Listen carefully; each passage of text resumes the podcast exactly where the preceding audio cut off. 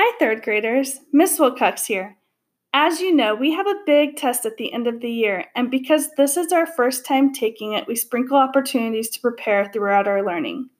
Because the MAP test includes some listening passages, we want to get practice with being good listeners and knowing what to do when we come across these types of questions. Today, I'm going to read a passage. Then you'll have the opportunity to show what you know. Remember, because this is a recording, you can listen to it as many times as you want. You can go back and pause to listen for specific answers, and you can take notes on your scratch paper. Both are excellent tools to practice using today. Another tip I suggest is reading the questions before listening. That way, you have a clear idea of the information you're listening for. We're going to practice that now. You have a set of questions waiting for you in Google Classroom. Before listening to the story, open up the Google form that is shared on Google Classroom and read through the questions. Go ahead and click pause. Welcome back. Now that you know what to listen for, let's begin. This audio passage comes from readworks.org. It's titled Walking Tall. Walking Tall. How did Ruby Bridges make history?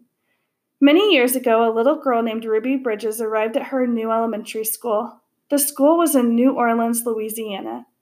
As she walked towards the school's front doors, an angry crowd of people shouted at her. United States Marshals walked with her. A marshal is an officer. They were there to protect the first grader.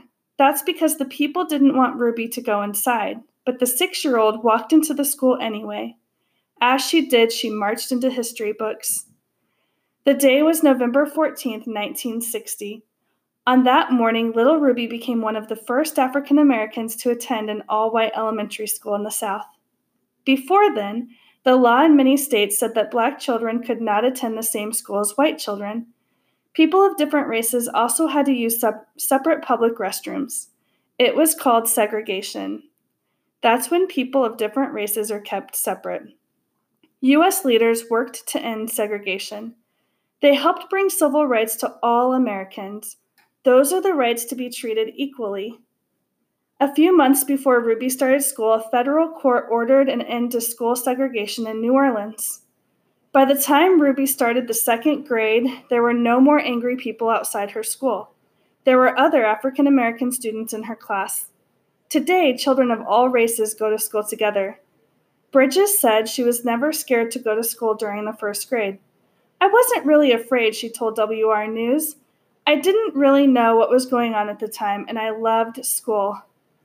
All right, third graders, now that you've listened to the story, it's time to answer the questions. Keep this passage open in a tab so you can go back to it as needed. Remember, you can listen to it as many times as you want, even if that means re listening to it for each question. Also, did you use your scratch paper to take notes? If so, you have another great tool to help you answer the questions. You've got this.